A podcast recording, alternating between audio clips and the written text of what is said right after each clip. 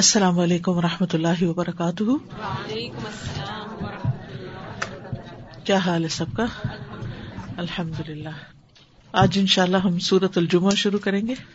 نحمد نسلی اللہ رسول کریم ام بعد فاعوذ باللہ من الشیطان الرجیم بسم اللہ الرحمٰن الرحیم۔ ربش رحلی صدری ویسر لی امری وحل العقدم السانی افقہ قولی سورت الجمعہ یوسب تصبیح کرتی ہے للہ، اللہ کے لیے.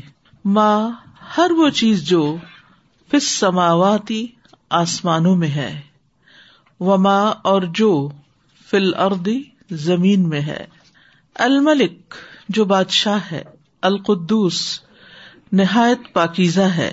العزیز بہت زبردست ہے۔ الحکیم خوب حکمت والا ہے۔ ہوا وہی ہے۔ الدی جس نے باسا بھیجا فل امین ان پڑھ لوگوں میں۔ رسول ایک رسول۔ من ہم انہیں میں سے۔ یتلو جو تلاوت کرتا ہے۔ الم ان پر۔ آیات ہی اس کی آیات کی۔ وہ یو ذکی ہم اور وہ تزکیا کرتا ہے ان کا۔ وہ یو الم اور وہ سکھاتا ہے انہیں۔ الکتاب کتاب و الحکمت اور حکمت۔ و ان اور بے شک کانو تھے وہ۔ من قبل، اس سے پہلے۔ لفی دلال البتہ گمراہی میں۔ مبین، کھلی۔ و آخرینا اور دوسروں کے لیے بھی۔ منہم ان میں سے۔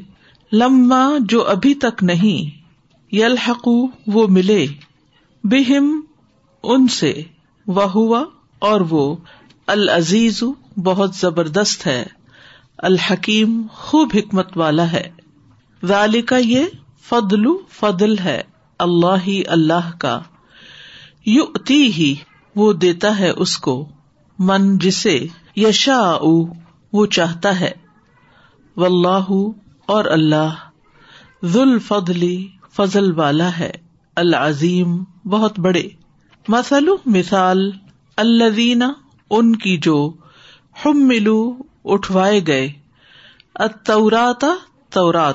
ثم پھر، لم نہیں یہ ملو ہا انہوں نے اٹھایا اسے۔ کمس علی مانند مثال، الحماری گدھے کی ہے۔ یہ ملو جو اٹھاتا ہے اسفارا کتابیں۔ بےسا کتنی بری ہے۔ مسلو مثال القومی ان لوگوں کی۔ الدینہ جنہوں نے کدبو جٹلایا بے آیات اللہ اللہ کی آیات کو۔ و اللہ اور اللہ لا دی نہیں وہ ہدایت دیتا۔ القوم ان لوگوں کو، الظالمین جو ظالم ہے کل کہہ دیجیے یا ایو الذین، اے لوگو جو ہادو یہودی بن گئے ہو، ان اگر زام تم تم زوم یا گمان کرتے ہو ان کم بے شک تم اولیا دوست ہو للہ اللہ کے مندونی سوائے اناس لوگوں کے فتمن نبو پس تم تمنا کرو الموتا موت کی۔ ان اگر کن تم ہو تم صادقین سچے، ولا اور نہیں یا تمن نہ وہ تمنا کریں گے اس کی ابدن کبھی بھی۔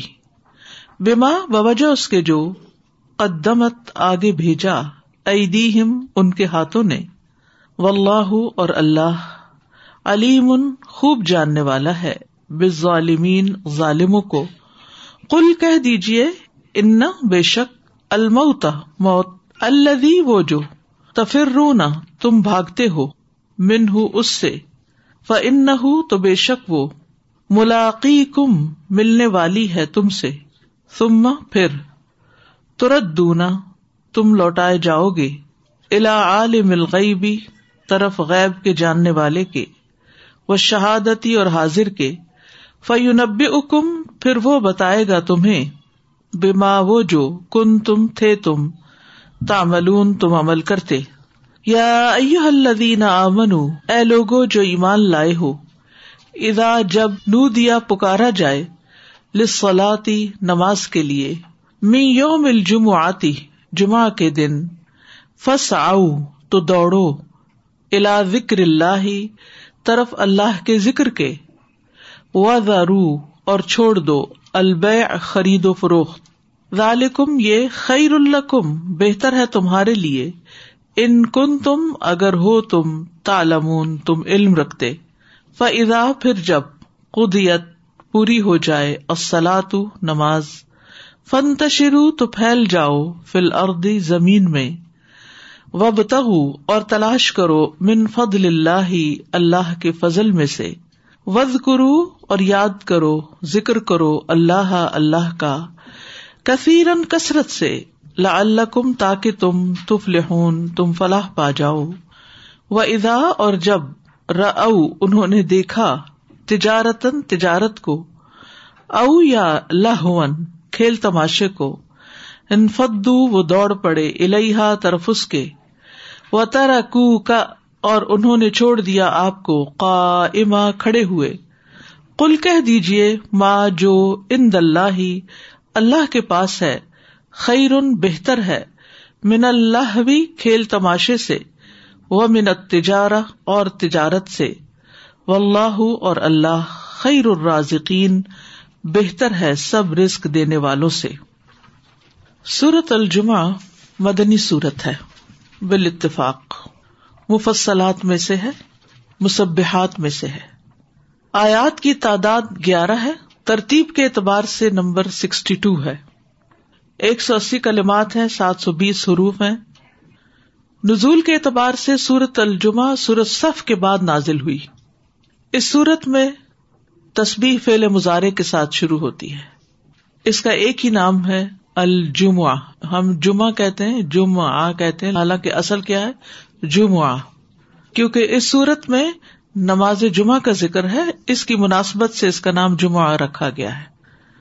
نبی صلی اللہ علیہ وسلم جمعے کے دن، جمعہ کی نماز میں یہ سورت پڑھا کرتے تھے۔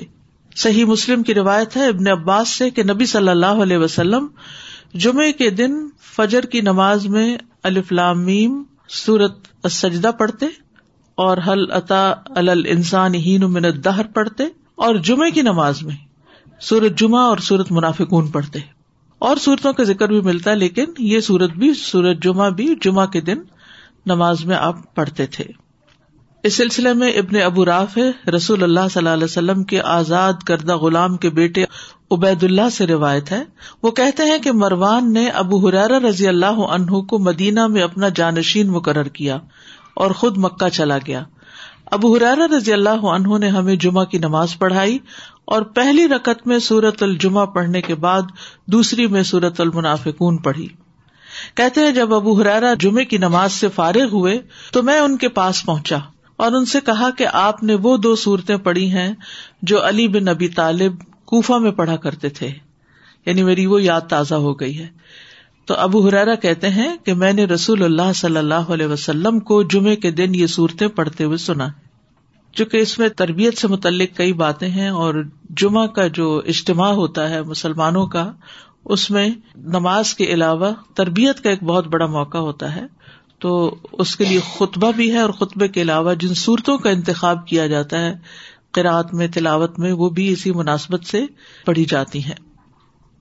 اسی طرح اس صورت کے نزول کے بارے میں ابو حرارا فرماتے ہیں کہ میں اس روز بارگاہ رسالت میں حاضر تھا جس روز سورج جمعہ نازل ہوئی اور ابو حرار رضی اللہ عنہ سلح ہدیبیہ کے بعد غزوہ خیبر سے پہلے مسلمان ہوئے تھے اور غزوہ خیبر جو ہے وہ سات ہجری میں ہوا۔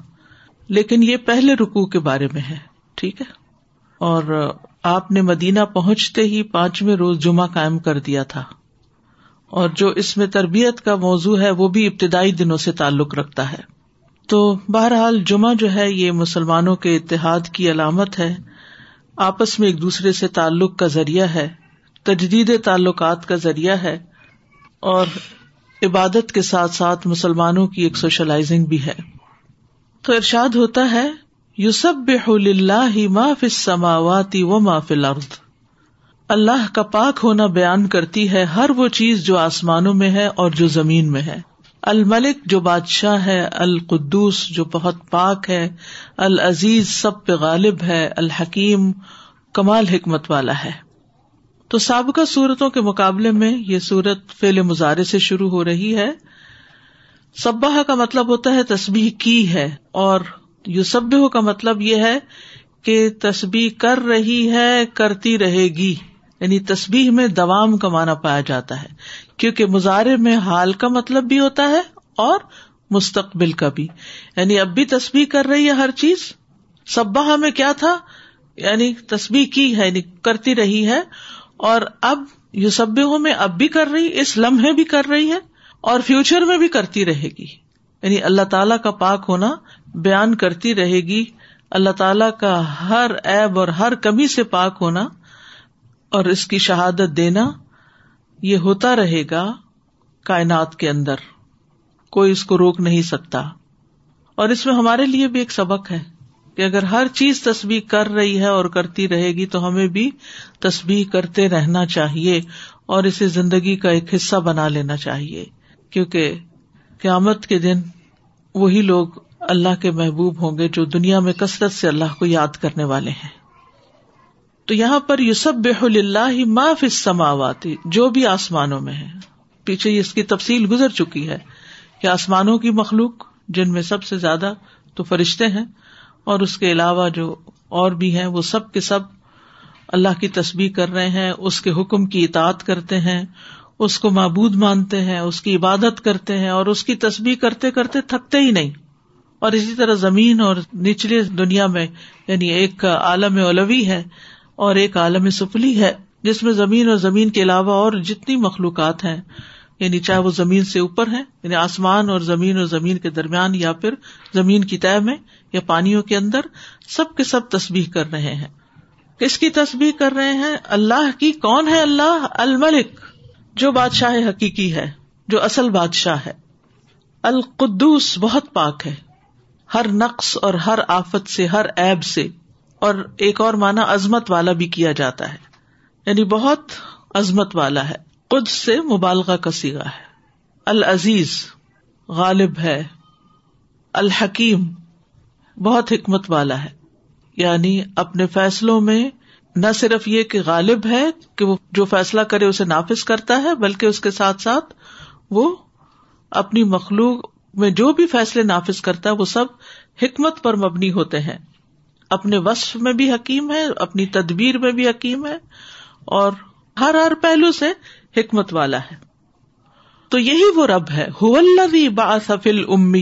رسول وہی ہے جس نے ان ان پڑھوں میں ایک رسول انہیں میں سے بھیجا۔ یعنی وہ رب جو عظمت والا ہے، جو غالب ہے، جو حکمت والا ہے، جس کا ان صفات میں کوئی شریک نہیں، اسی نے امیین کے اندر ایک رسول مبوس کیا ہے۔ امیین سے مراد ارب ہیں ارب کے لوگ، جن کے پاس کوئی آسمانی کتاب نہیں تھی، نہ کوئی رسالت کے آسار باقی تھے، اور ویسے بھی وہ اہل کتاب میں شمار نہیں ہوتے تھے۔ کیونکہ اہل کتاب یہود اور نصارہ جو تھے، وہ اپنی کتاب پڑھتے تھے یا کتاب والے لوگ تھے۔ اور اس کے برعکس جو جزیرت العرب میں دوسرے لوگ تھے، وہ پڑھے لکھے نہیں تھے اور مختلف طرح کی گمراہیوں میں مبتلا تھے، طرح طرح کی چیزوں کی پوجا کرتے تھے اور اخلاق سے بھی آری تھے۔ تو یہ اللہ سبحان و تعالی کا بہت بڑا احسان تھا، جس کا ذکر ایک اور جگہ پہ بھی آتا ہے۔ لقد من اللہ المؤمنین اذ بعث فیہم رسول من انفسہم، اور یہاں من ہم کی بات کی گئی ہے۔ یعنی اللہ سبحان تعالی نے اپنے بندوں پر رحمت کی اور انہیں تربیت دینے والا، ان کا تزکیہ کرنے والا، ان کو سکھانے والا ایک رسول بھیجا۔ اور امیین کا لفظ جو ہے، یہ امی سے ہے۔ امی کا مطلب ہوتا ہے وہ جس کے علم کا سور صرف اس کی ماں ہو۔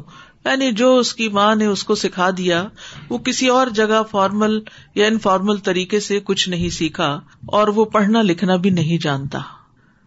لیکن حقیقت یہ ہے کہ سب سے بڑا امی وہ ہے جو اللہ کو نہیں پہچانتا۔ یعنی چاہے سب کچھ جانتا ہے لیکن اپنے رب کو نہیں جانتا، یہ سب سے بڑی امیت ہے اور سب سے بڑا جہل ہے۔ تو یہاں پر امیین کے ساتھ خاص کیوں کیا گیا؟ اور نبی صلی اللہ علیہ وسلم اپنے آپ کو خود امی قوم کی طرف نسبت دیتے تھے۔ نبی صلی اللہ علیہ وسلم نے ایک موقع پہ فرمایا، بخاری کی روایت ہے، بے شک ہم امی لوگ ہیں۔ نہ ہم لکھنا جانتے ہیں، نہ ہی حساب کتاب جانتے ہیں۔ تو اس سے امی کی ڈیفینیشن بھی واضح ہو گئی۔ اور خاص طور پر مینشن کیا گیا کہ امیوں میں بھیجا ہاں؟ کہ جو کچھ نہیں جانتے تھے، ان پر اللہ کا بہت بڑا احسان ہوا۔ اور یہ اس نعمت کو واضح طور پر بیان کرنے کے لیے ہے۔ جس طرح کے قرآن مجید میں ایک اور جگہ آتا ہے وہ ان نہ ذکر اللہ کا ولی قومک اور بلا شبہ یہ یقیناً آپ کے لیے اور آپ کی قوم کے لیے ایک ذکر ہے یعنی شان یا ذکر کا باعث ہے اور نصیحت کے معنوں میں بھی ہے۔ یعنی قرآن سب کے لیے نصیحت ہے اور سبھی اس سے نصیحت حاصل کرتے ہیں، لیکن سب سے پہلے مخاطب امی لوگ تھے۔ یہاں پر آپ دیکھیے، فل امیین کہا گیا ہے ال امیین نہیں کہا گیا۔ اگر ال امیین ہوتا تو آپ کی رسالت صرف امیین تک ہوتی۔ رسول الا بنی اسرائیل ہے، فی بنی اسرائیل نہیں، ٹھیک ہے؟ تو نبی صلی اللہ علیہ وسلم کو اربوں کے اندر بھیجا گیا رحمت للعالمین بنا کر، سب جہان والوں کے لیے۔ جیسے سورت اللہ راف میں آتا ہے کلیا الناس انی رسول اللہ علیکم جمی آ کہہ دیجیے اے لوگو، بے شک میں تم سب کی طرف اللہ کا رسول ہوں۔ اور پھر یہ اس کے منافی نہیں کہ آپ کی رسالت سارے جہان والوں کے لیے تھی۔ کسی نہ کسی قوم کے اندر تو آپ کو آنا ہی تھا، تو اللہ نے امیوں کو اس کام کے لیے سلیکٹ کیا، اس کی کئی ایک وجوہات ہیں۔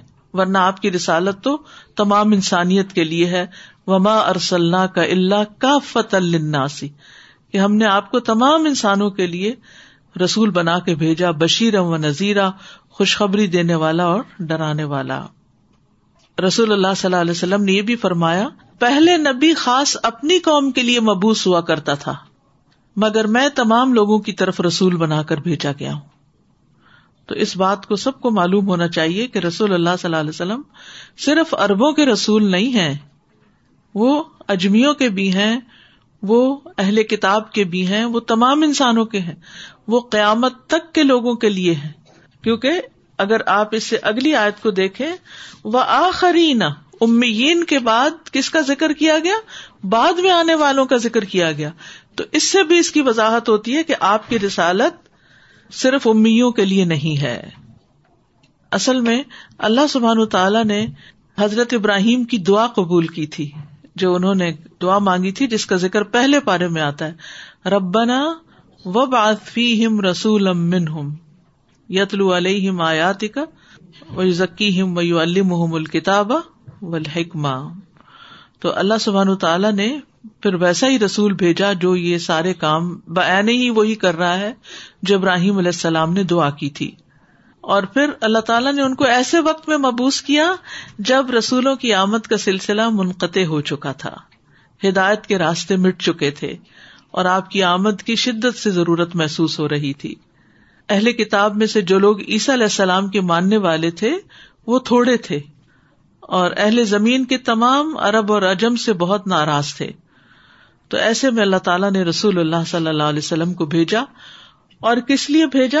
کہ وہ کیا کرے آ کر؟ یتلو علیہم آیات ہی وہ ان پر اس کی یعنی اللہ کی آیات پڑھتے ہیں۔ ان کو آیات پڑھ کے سناتے ہیں۔ تلا علیہم۔ اور کیا کرتے ہیں؟ وہ ذکی ہم اور ان کا تزکیہ کرتے ہیں۔ یعنی اخلاق فاضلہ کی تعلیم دیتے ہیں۔ اور ان کو اخلاق رضیلا سے پاک کرتے ہیں، تربیت کرتے ہیں۔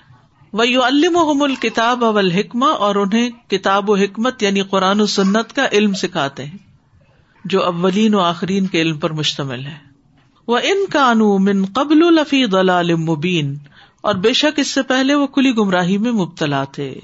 کس طرح کی گمراہی میں مبتلا تھے؟ اس کا ذکر جعفر بن نبی طالب نے، جو آپ کے چچا زاد تھے نجاشی کے دربار میں بیان کیا تھا۔ سب کو معلوم ہے نا، سیرت پڑھی ہے آپ نے کہ انہوں نے اپنی قوم کا نقشہ کھینچ کے بتا دیا تھا کہ ہم کیسے لوگ تھے۔ یہ مسند احمد میں روایت آئی ہے۔ وہ کہتے ہیں، اے بادشاہ، ہم جاہلیت والے لوگ تھے، بتوں کی عبادت کرتے تھے، مردار کھاتے تھے، فواہش کا ارتکاب کرتے تھے، قطع رحمی کرتے تھے، پڑوسیوں سے بدسلوکی کرتے تھے، اور ہم میں سے قوت والا کمزور کو کھا جاتا تھا۔ یہ حال تھا اس معاشرے کا۔ ہم اسی حال میں تھے کہ اللہ نے ہم میں ایک رسول بھیجا جس کے حسب نصب اس کی سچائی، اس کی امانت، اس کی پاک دامنی کو ہم جانتے تھے۔ یعنی بہترین انسان تھا۔ حسب نصب کے اعتبار سے بھی اور اپنے اخلاق اور اعمال کے اعتبار سے بھی۔ اس نے ہمیں اللہ کی طرف دعوت دی کہ ہم اسے ایک مانے ہم اس کی عبادت کریں، ہم پتھروں اور استھانوں سے یکسر علیحدگی اختیار کریں۔ جن کی عبادت اللہ کو چھوڑ کر ہمارے آبا و اجداد کیا کرتے تھے۔ تو اس کے بعد پھر حضرت جعفر کی تقریر تو طویل ہے، لیکن یہاں جو نقشہ کھینچنا مقصود ہے، وہ کیا ہے؟ کہ کس معاشرے کے اندر رسول اللہ صلی اللہ علیہ وسلم کی آمد ہوئی۔ وہ آخری نہ من ہم لما الحق بہم بہ العزیز الحکیم۔ اور ان میں سے کچھ اور لوگوں میں بھی آپ کو بھیجا، جو ابھی تک ان سے ملے نہیں اور وہی سب پر غالب کمال حکمت والا ہے۔ تو اس سے اب یہاں تک آ کے بات پوری واضح ہو جاتی ہے۔ یہاں پر یہ جو چار کام ہے یہ ایک معاشرے کی تعمیر کرتے ہیں۔ یعنی کسی بھی معاشرے کی تعمیر اور ترقی صرف سائنس اور ٹیکنالوجی میں آگے جانے یا صرف مادی چیزوں میں، مادی علوم میں آگے بڑھنے سے نہیں ہوتی، یہ چار چیزیں جو ہیں، یہ بہت ضروری ہوتی ہیں۔ ان میں ایک ہے آیات کی تلاوت، کہ اللہ تعالیٰ نے جو کتاب ہماری طرف نازل کی ہے، اس کو ہمیں صحیح طور پر پڑھنا آتا ہو۔ رسول نے آ کر یہ بذات خود سکھایا۔ کسی اور کو ڈپیوٹ نہیں کیا، خود یہ ذمہ داری لی۔ جو قرآن نازل ہوتا تھا، وہ آپ لکھواتے بھی تھے اور پڑھ کر سناتے بھی تھے مجمے میں بھی پڑھ کے سناتے تھے، اور اس کے علاوہ نمازوں میں بھی پڑھ پڑھ کے سناتے تھے۔ تو تربیت کے لیے پہلا نقطہ ہے قرآن کی تلاوت۔ یعنی صحیح مسلمان بننے کے لیے صحیح طور پر قرآن پڑھنا آنا چاہیے۔ یہاں پر ترتیب ذرا سی فرق ہے پچھلی آیات کے مقابلے میں۔ وہاں تزکیہ بعد میں آتا ہے کہ کتاب و حکمت کی تعلیم کے ساتھ تزکیہ ہوتا ہے اور یہاں تزکیہ پہلے ہے۔ یعنی آپ کو شرک سے روکا۔ سب سے پہلے جو تعلیم دی وہ کیا تھی؟ کہ لوگوں شرک سے باز آ جاؤ۔ لا الہ الا اللہ۔ تو تزکیہ میں سب سے پہلے انسان کے ایمان کا تزکیہ کہ وہ شرک سے پاک ہو۔ صرف اللہ کو مان لینا کافی نہیں ہوتا، بلکہ شرک کی نفی بھی ضروری ہے۔ کیونکہ جب تک شرک کی نفی نہ ہو، ایمان کامل نہیں ہوتا۔ اگر کوئی کہ میں اللہ کو بھی مانتا ہوں اور اس کے علاوہ اور بھی فلاں فلاں کو مانتا ہوں، تو اس کا ایمان قابل قبول نہیں ہوگا۔ تو تسکیہ میں ہر طرح کے شرک، پھر قلب کے اوپر جتنی بھی خرابیاں ہیں ان سب کا بھی تدارک یعنی حسد ہو شہ ہو کینا ہو، اس طرح کی جتنی بھی دل کی بیماریاں ہیں ان سب سے پاک کرنا اور پھر اس کے بعد یہ کہ ظاہری اخلاق کو بھی اچھا بنانا۔ یاد رکھیے تزکیا کا تعلق صرف باطن سے نہیں ہوتا۔ تزکیا کا تعلق باطن اور ظاہر دونوں سے ہوتا ہے۔ کیونکہ اگر آپ صلی اللہ علیہ وسلم صرف دل ہی کی بات کرتے تو صحابہ کو مینرز نہ سکھاتے۔ جیسا کہ اس صورت کے اندر عملی صورت میں آپ دیکھیں گے کہ کس طرح جب جمعے کی نماز کے خطبے کے دوران صحابہ ایک موقع پر تجارتی قافلے کے پکار کی وجہ سے خطبہ چھوڑ کر چلے گئے تھے، تو کس طرح اللہ تعالیٰ نے قرآن کے ذریعے اور پھر نبی صلی اللہ علیہ وسلم نے اپنی حکمت کی باتوں کے ذریعے ان کا تزکیہ کیا تھا؟ تو وہ ان کو شرک سے اندرونی طور پر، نفاق سے اندرونی طور پر اور اخلاق سے بیرونی طور پر پاک کرتا ہے، تزکیہ کرتا ہے۔ ان کے ظاہر و باطن کی اصلاح کرتا ہے۔ وہ یو الم الکتاب و الحکم اور ان کو کتاب اور حکمت کی تعلیم دیتا ہے۔ تلاوت ایک چیز ہے یعنی اس کا پڑھنا، اور تعلیم دوسری چیز ہے۔ تعلیم ہوتا ہے کسی چیز کو باقاعدہ سیکھنا۔ تو نبی صلی اللہ علیہ وسلم نے کتاب کو باقاعدہ سکھایا اور پھر صحابہ کرام نے بھی آگے اس سلسلے کو جاری رکھا اور وہ سلسلہ آج تک جاری ہے۔ اور پھر حکمت بھی۔ اور ان سے پہلے وہ کھلی گمراہی میں مبتلا تھے۔ یعنی اس سے پہلے کھلی گمراہی میں مبتلا تھے۔ تو اس کا مطلب کیا ہے کہ ان چیزوں کے بغیر انسان گمراہی سے نہیں بچ سکتا۔ تلاوت، تزکیہ، تعلیم کتاب، تعلیم حکمت کے بغیر اور حکمت سے مراد نبی صلی اللہ علیہ وسلم کی سنت ہے۔ اس پروسیس سے گزرے بغیر انسان بھٹکنے سے نہیں بچ سکتا۔ راستہ گم کرنے سے بچنے کے لیے ضروری ہے کہ یہ میپ انسان کے پاس ہو اور اس کے مطابق اپنی زندگی گزارے۔ و آخری نہ من ہم لما یلحقو بہ العزیز الحکیم۔ اور کچھ دوسرے ان میں سے، جو ابھی ان سے نہیں ملے، آ نہیں ملے۔ یعنی یہ نہیں کہ انہوں نے ملاقات نہیں کی۔ الحاق ہوتا ہے کسی چیز کا اپنے جیسی پہلی چیز کو جا ملنا پہلی کے بعد دوسری دفعہ کا پھل۔ یعنی یہاں ملنے سے مراد ذہنی اور قلبی طور پر بھی ملنا یعنی جس طرح وہ پہلے ایمان لائے تھے، بعد والے بھی پھر اسی طرح ایمان لے آئے۔ اور آخرین سے مراد ایک یہ لیا گیا کہ اس سے مراد اجمی لوگ ہیں، دوسرا تابین اس کا معنی کیا جاتا ہے۔ تیسرا معنی یہ کیا جاتا ہے کہ قیامت تک جو لوگ اسلام میں داخل ہوں، تو وہ آخرین امن ہوں لما یل حقوب ابو ہرارا کہتے ہیں کہ ہم نبی صلی اللہ علیہ وسلم کے پاس بیٹھے ہوئے تھے کہ آپ پر سورج جمعہ نازل ہوئی۔ آپ نے آیت پڑھی وہ آخری نمن ہم لما بہم اور انہیں میں سے کچھ دوسرے لوگ ہیں جو ابھی تک ان سے نہیں ملے۔ میں نے ارض کیا، اللہ کے رسول، اس آیت کا مسداق کون ہے؟ یعنی یہ کون لوگ ہیں آخرین؟ آپ نے کوئی جواب نہ دیا۔ میں نے تین مرتبہ یہی سوال کیا۔ اس وقت ہم لوگوں میں سلمان فارسی رضی اللہ عنہ بھی تھے۔ تو رسول اللہ صلی اللہ علیہ وسلم نے اپنا ہاتھ سلمان پر رکھ کر فرمایا، اگر ایمان سریا ستارے کی بلندی پر بھی ہوتا، تو ان میں سے کئی لوگ وہاں تک پہنچ جاتے یعنی ایمان کی تلاش میں، اور ایمان کو وہاں سے حاصل کرتے، یا فرمایا ان میں سے ایک آدمی وہاں تک پہنچ جاتا۔ مراد اس سے ارب نہیں ہے اجم ہے۔ تو اجم میں حضرت سلمان فارسی تھے، فارس سے ایران سے تعلق رکھتے تھے۔ تو مراد یہ ہے کہ پھر ارب کے آس پاس کے جو علاقے ہیں، وہاں کے لوگ۔ اور اس کا یہ مطلب نہیں کہ صرف حضرت سلمان فارسی کی قوم کے لوگ، بلکہ اشارہ ہے کہ نان اربس اور یہ ایمان دینا، دور کے لوگوں کے اندر ایمان کا شوق پیدا ہو جانا، اور پھر اتنے سو سال بعد اس ایمان کی دھڑکن کو ہم سب کا اپنے دلوں کے اندر محسوس کرنا رالی کا فضل اللہ۔ ہی یہ اللہ کا فضل ہے۔ یہ اتی ہی مئی شاہ جس کو چاہتا ہے عطا کرتا ہے۔ و اللہ حد الفضل عظیم اور اللہ بہت بڑے فضل والا ہے۔ یعنی اللہ تعالیٰ نے محمد صلی اللہ علیہ وسلم کو جس عظیم الشان نبوبت سے سرفراز فرمایا اور اپنی امت کی طرف مبوس کیا، تو یہ آپ پر بھی اللہ کا فضل ہے اور امت پر بھی ہے۔ اور قیامت تک جو لوگ آپ کی امت میں شامل ہوتے چلے جائیں گے، یہ ان سب پر اللہ کا فضل ہے۔ تو حقیقت یہ ہے کہ اسلام اللہ کا فضل ہے۔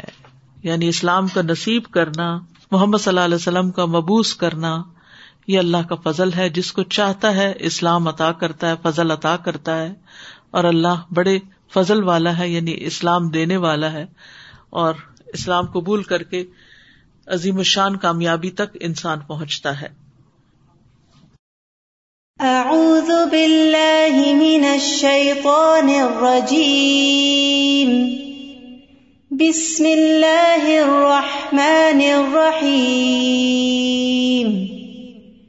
يسبح لله ما في السماوات وما في الأرض الملك القدوس العزيز الحكيم هو الذي بعث في الأميين رسولا منهم يتلو عليهم آياته ويزكيهم يتلو عليهم آياته ويزكيهم ويعلمهم الكتاب والحكمة وَإِن كَانُوا مِن قَبْلُ لَفِي ضَلَالٍ مُبِينٍ وَآخَرِينَ مِنْهُمْ لَمَّا يَلْحَقُوا بِهِمْ وَهُوَ الْعَزِيزُ الْحَكِيمُ ذَلِكَ فَضْلُ اللَّهِ يُؤْتِيهِ مَن يَشَاءُ ذو الفضل العظیم السلام علیکم و رحمۃ اللہ وعلیکم السلام۔ سب سے پہلے یہ جو آخری ہم نے ابھی اس وقت آئے تھے ذالک کا فضل اللہ یوتی ہی میشا یہ سن کے خیال آتا ہے ذہن میں کہ آپ صلی اللہ علیہ وسلم جن لوگوں کے درمیان تھے خاص طور سے اب طالب کا ذہن میں سوال آتا ہے کہ وہ کیوں فضل سے محروم رہ گئے؟ کس قدر بچپن ان کے پاس گزرا محبت تھی ان سے ان کو یہ فضل کیوں نہیں ملا؟ اللہ کی مشیت ہے۔ وہ ہمیں، ہم سے زیادہ جانتا ہے۔ اور اسے ہماری ضروریات کا ہم سے زیادہ پتا ہے۔ ہماری نیتوں کا، ہمارے ارادوں کا، ہماری طلب کا، ہماری تڑپ کا۔ ہم کیا چاہتے ہیں؟ اور اس کے مطابق وہ فیصلہ کرتا ہے۔ وہ کسی پہ ظلم تو کرتا نہیں۔ سادہ یہاں پہ نوٹ کرنے کی بات مجھے یہ لگی کہ ذالی کا فضل اللہ یوتی ہی میشا یعنی اللہ تعالیٰ کا فضل ہم عام طور سے، بحثیت عام انسان، ہم کس کس چیز کو سمجھتے ہیں۔ اور جس چیز کو ہم اس کا فضل سمجھتے ہیں اور مانتے ہیں، تو ہم اس کا تذکرہ بھی بہت کرتے ہیں۔ اور پھر اس چیز کو ہم ویلیو بھی بہت دیتے ہیں۔ تو یہاں پہ جو اللہ کا فضل ہے، اگر ہم اس چیز کو واقعی اللہ کا فضل سمجھیں اور اسے ویلیو کریں اور اس کی حفاظت کریں اور اس کو ویسے استعمال کریں جیسے ہمیں وہ دیا گیا ہے، تو پھر شاید ہماری زندگیاں شاید کیا، بلکہ یقیناً بہت بہتر ہو جائیں گی۔ بالکل۔ السلام علیکم استاذہ۔ وہی چوتھی آیت کا ہی سوچ رہی تھی کہ ہم کتنے خوش قسمت ہیں کہ اللہ تعالیٰ نے ہم کو اپنے فضل سے نوازا ہے اور اللہ اس پہ قائم رکھے ہم کو ہم آخرین میں سے ہیں۔ تو کتنی خوش قسمتی ہے اس میں۔